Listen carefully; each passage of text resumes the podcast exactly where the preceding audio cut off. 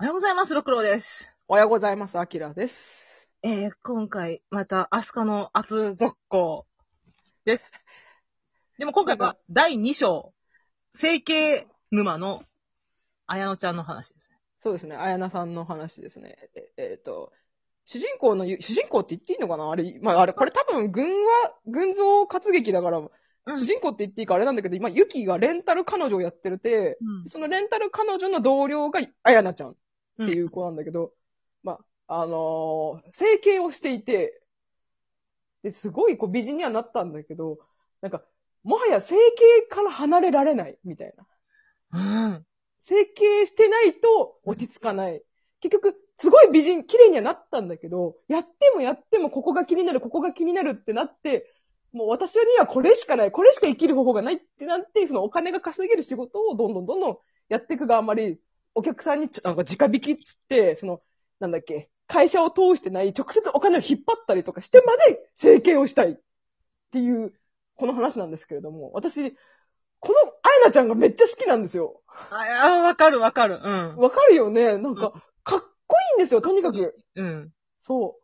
なんか、あの、途中で、その、彼氏が、付き合ってる彼氏がいて、うん。で、彼氏の同僚のご家庭に招かれて、そこの、えっと、彼氏の同僚の人、で、その奥さんのところに行ってご飯を食べるんだけうど、んなんか、奥さんがすごい化粧してなくて、ノーメイクで、ちょっとぽっちゃりした方で、うんで、なんか、でも優しいみたいうなね、んうん家庭的な方だったのね。うんでその帰り道に、その、あやなちゃんの彼氏が、俺、あの二人が理想なんだよな。ああいう夫婦になりたいんだよな。うんあやなには、ああいう女性になってほしい、みたいな。ああいう奥さんになってほしい、みたいなこと言った時に、うん。それどういう意味ってう言ん。うのちよぎ。れ私ね、あれ本当によくわかるって思ったのと同時に、単行本でも持ってるんだけど、コメント欄を、なんかね、単行本で持っててもコメント欄を見たいんですよ、アスカのって。気になるかな そうそう。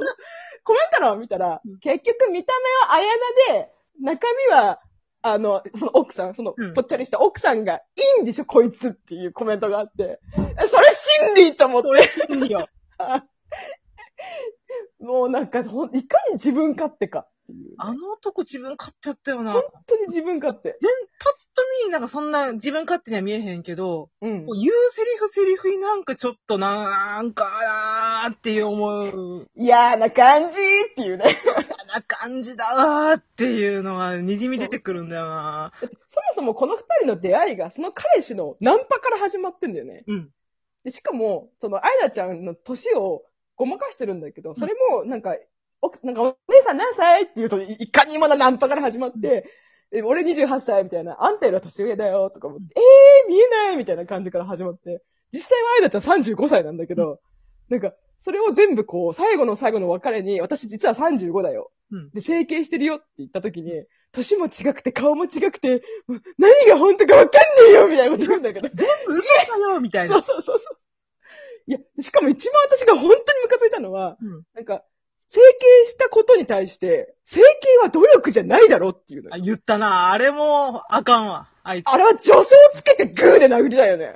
ほんと。 お前、マジそんな、本当に許せねえと思って、あれは。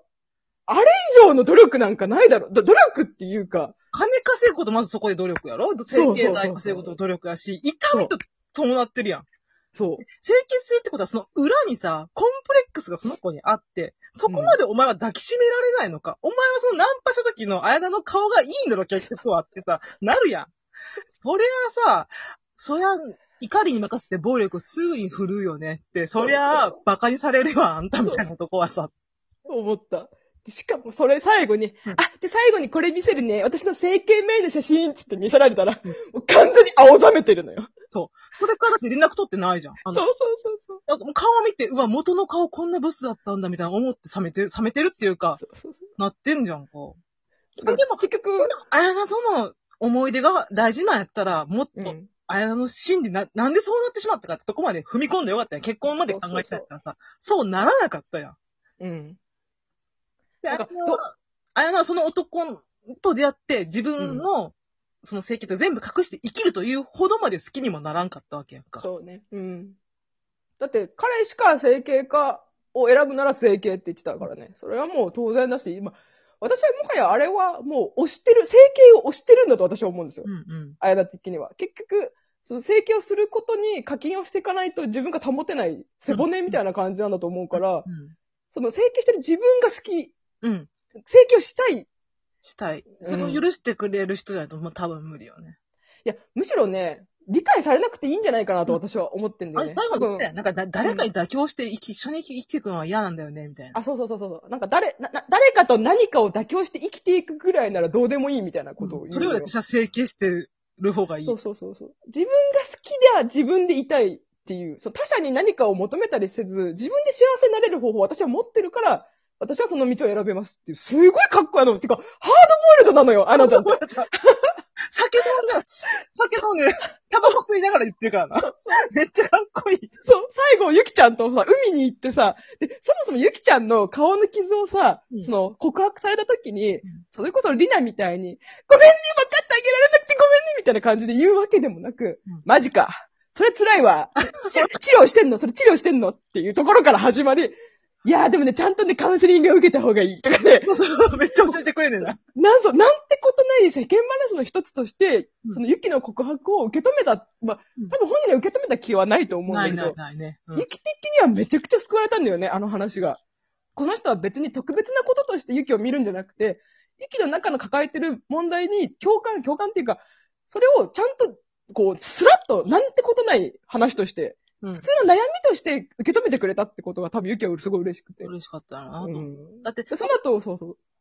その後、だから、あやなが、うん整形する前のキャバクラで働いてた時の話がちょっと出てくるやん。うんうんうん。あ、あれも辛かったね。顔は一切見せないようにそう影になってんだけどうん、お客さんから、俺の隣にはブスつけんなって言ってんだろ、みたいな。そうそうそすごい、そういうことを経験してるからこそ、う。うん整形になって、だからその目を変えただけじゃダメだな、何、何、どうすればいいのみたいなそ。うそうそう。ダメなんだ、思い描いてた。どこどこどこを直せばいいのどこになったら私は初めて人として見てもらえるのみたいなうんところから始まっていくんだけどね。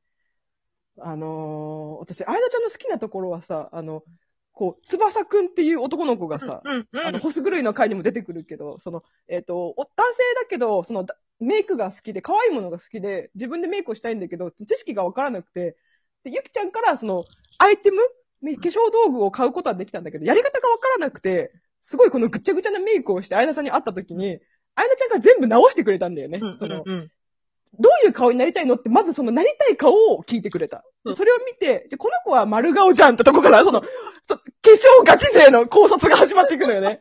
で、これは、でも君はそれに対して面長だよね。ってことはこれをこうしないと彼には近づけないよねって、すごい理論的に詰めていって、で、私ができる範囲はここまでだから、あとは自分でやってねっていう、なんかう、んうん。かっこいいでしかないじゃん、こんなのそう。だあっち系で仕事取ったらいいのにな。でもやっぱ稼げないからね。あ、そっそか。うそうそうそう。自分がその生活を続けるには、そうそうそう、稼げないから。ででも私、その、あやなちゃんは、その、風俗とかのスカウトが来た時に、私、体は死んでも売らないって決めてるからって言ったの言っよて。たね。うん。でも逆に、萌えちゃんはうん、整形はできないけど、体は売ってんだよね。まあ、ちょっと目は整形したけどね。あ、まあまあまあ。うんあ、ああれ、あ、楓、あ、しか今楓っつった萌えちゃん、萌えちゃん。あ、萌えちゃん、そうそう。変え、あ、も、もえもえもえ、そう、も萌ええ、ちゃん、もえちゃん。なんか、もえちゃんさ、あの、整形をもっとしようかなっていううんこううん考える回があるじゃん。でもなんか踏み切れなかったうじゃんん。。うん。でそれに対して私コメント欄ですごいびっくりしたのが、結局、なんかダイエットも中途半端、整形も中途半端、風俗の仕事も中途半端、大学も中途半端、こいつマジで中途半端だなみたいな感想があったの。ああ、だから塗るって言われてんのか。。そううそう。っていうのもあるのかなと思ったけど、でも私、その考えに至らなかったの、まず。うん。別にぬるいと思わないじゃん。だってやってること相当すごいよ。そうそう。え、てか、待って、極めなきゃいけないのと思って、うんまず。 だから、それを見ると、その人によって極めるものってやっぱ違くて、うんうあの、なんか、別に極めてないとは言わないんだけど、萌えちゃんは体を売ることには抵抗はなかったけど、顔をいじることに抵抗があった。うん。でも、あやなさんは、顔をいじることには抵抗がないんだけど、体を売ることに抵抗がある。うんうん。なんか、それぞれのこの、ま、指針というか物差しが本当に違うから、なんか面白いなと思ったんだよね。面白い面白い。なんかその、うんさっき言ったそのホストがアスグル、あ、あアスカのうんア。スグルやって。 アスグルは私やん。あ、明日、明日ぐらいは我々です。アスカの語る回の、ま、別の動画を見てみてやん。そしたら、うんうん風俗嬢かキャバ嬢、どっちが好きなんですかっていうはい夏があって。こうんうんち意味がわからんよ、うちらの中で。あ、意味がわからん。お客さんの中では結構それめっちゃ聞かれるって言われるらしいね。やっぱり、おお金を使う仕事についてる人がやっぱり、ああ、そそうういいうイメーうジだこから、キャバ嬢か風俗嬢なんですやっぱり。